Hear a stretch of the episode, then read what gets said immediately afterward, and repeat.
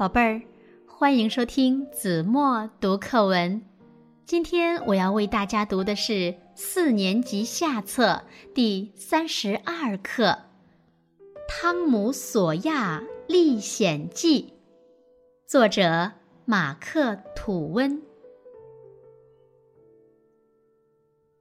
汤姆·索亚是个聪明、调皮而又富有正义感的男孩儿。父母去世很早，包丽姨妈收养了他。他喜欢冒险，总想找机会练练胆量。一天，汤姆对一个也喜欢冒险的孩子哈克贝利·费恩说：“嘿，今晚你敢不敢和我一起去坟场走走？”“当然。”哈克不假思索的回答。半夜，在通往坟场的路上，两个志同道合的男孩并肩走着。路上黑乎乎的，不时传来猫头鹰的叫声。一阵冷风吹来，吓得他俩毛骨悚然。他们刚走到坟场边上，忽然看到几个模模糊糊的身影，提着一盏灯笼，往这边走来。他们吓得赶紧躲到大树后面。瞧，汤姆低声说：“那是什么？鬼火！是鬼火！真是吓死人了！”那几个身影慢慢走近了，原来是镇上的罗宾逊大夫、乔和牧夫波特，他们是来盗墓的。三个人正在为钱发生争执。乔伸着拳头，骂骂咧咧地朝大夫比划着，大夫突然出手，将他打倒在地。波特放下割绳子的刀子，向医生冲过去，两个人扭打了起来。大夫猛地挣脱了波特，从地上捡起一块木板，一下子把波特打昏在地。乔捡起刀子，出其不意地刺向大夫。大夫摇摇晃晃地倒了下去，压在波特身上。乔把刀子放在波特手上，然后四处张望了一下，离开了。四周又安静了下来。汤姆和哈克撒开双腿，朝着镇子飞奔了起来。他们不时惊慌地扭头往后看，好像有人在跟着他们似的。终于到了镇上，两人靠在墙上直喘气。太恐怖了，汤姆说：“咱们把它说出来吗？”“不行，咱们一定不能吱声。”你想？要是咱们说出来，而警察又抓不住那个凶手的话，凶手是不会放过咱俩的。他弄死咱们，还不像碾死两只小虫子一样。咱俩发个誓吧，发誓绝不说出去。汤姆想了想，同意了。第二天。人们发现罗宾逊大夫的尸体和波特的那把刀子，他们逮捕了波特，准备等几天审判他。汤姆心里很难受，他想去作证，然而一想起乔凶恶的目光，他就不寒而栗。但不去作证，又觉得良心不安。最后，他打定了主意。开庭时，波特被带上了法庭。他脸色苍白而憔悴。乔一口咬定是波特杀了大夫。波特那天喝得醉醺醺的，又曾经被大夫打昏了，醒来时糊里糊涂的，发现刀子又在自己手上，身上还有好多血，也认为是自己杀了大夫。接着。又有人证明刀子是在尸体旁发现的，还有人证明那把刀子是波特的。可怜的波特呻吟了一声，用手捂住脸，他实在是后悔极了。法庭就要宣判了，这时，波特的辩护律师站了起来。他请求过书记官后说：“传证人汤姆·索亚。”汤姆走了进来，法庭中微微骚动了一下，人们都惊奇地看着他。汤姆·索亚，六月十七日夜晚你在哪里？律师问。汤姆。看到乔铁青的脸，心里怕得要命，半天才说：“在墓地。”声音很小，只有前面少数人才能听到。乔的脸上露出轻蔑的笑容。在墓地什么地方？躲在坟旁的那棵大榆树后面，乔的身子几乎难以觉察的哆嗦了一下。有人和你在一起吗？有，我当时是和。汤姆的声音越来越大了。等等，先不要说出他的名字。我们会在适当的时候让他出庭。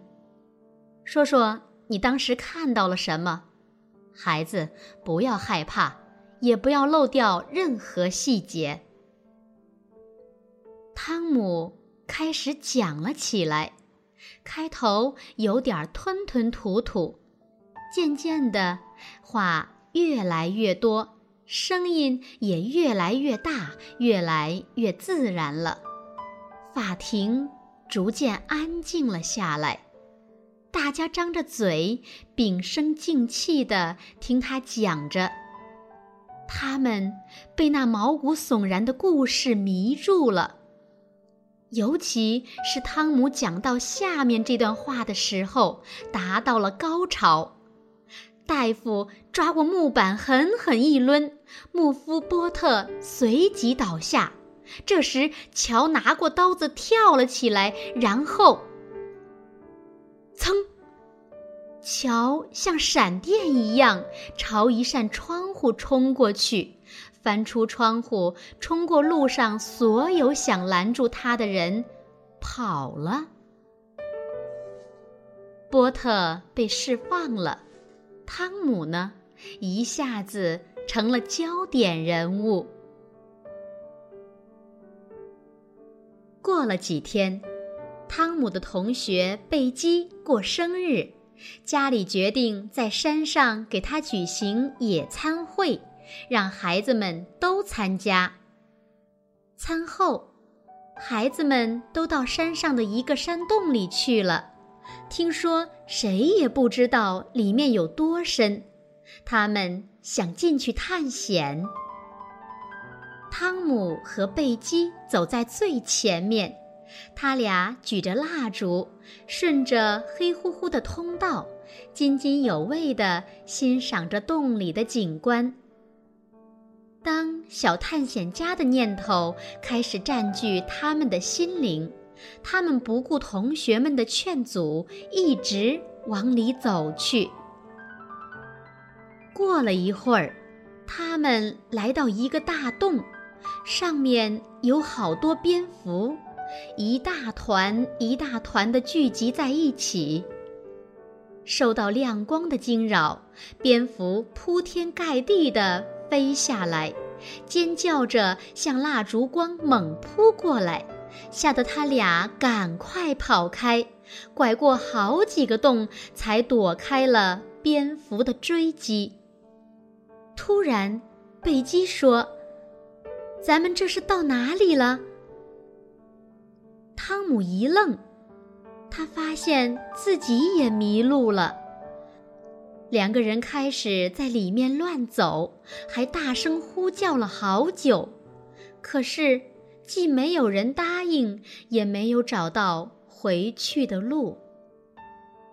带的食物已经吃完，蜡烛也快用光了，两人又累又饿，艰难地在洞中摸索前行。希望能找到出口，有时实在困了，就躺下歇一会儿。不知过了多长时间，贝基越来越觉得没有希望了。可汤姆知道不能泄气，他总是对贝基说：“你放心，我们马上就会找到出口的，你很快就可以回到父母的身边了。”就在这时，他看见前面二十多米的地方有一只举着蜡烛的手。汤姆惊喜地大叫了一声。那手后面的身子出现了。天哪，是乔！原来他一直躲在山洞里。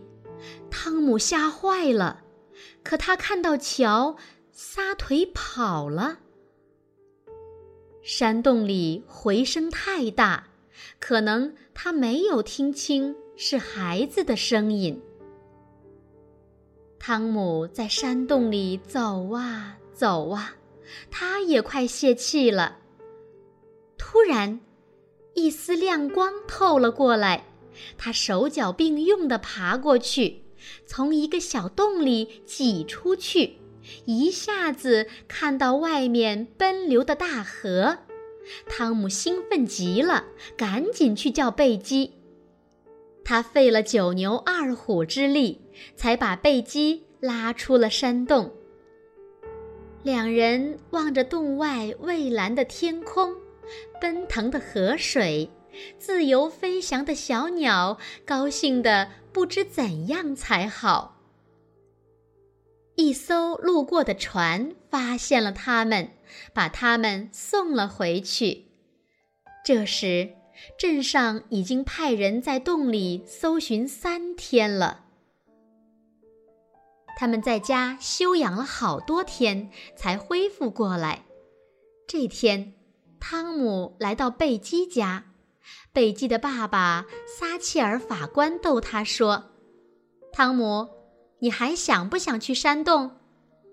汤姆笑着说：“再去一次也无所谓呀。”法官摇摇头说：“你再也去不成了，我怕还有人像你们一样迷路，已经让人用大铁门把山洞锁死了。”啊！汤姆突然一拍后脑勺：“乔还在山洞里呢。”要把他救出来，罪犯应判刑，可不能憋死在山洞里呀。没几分钟，这个消息就传遍了小镇，人们立即返回山洞。洞门被打开了，暗淡的暮色中呈现出一片凄惨景象。乔。摊开手脚躺在地上，他已经饿死了。好了，宝贝儿，感谢您收听子墨读课文，我们五年级再见。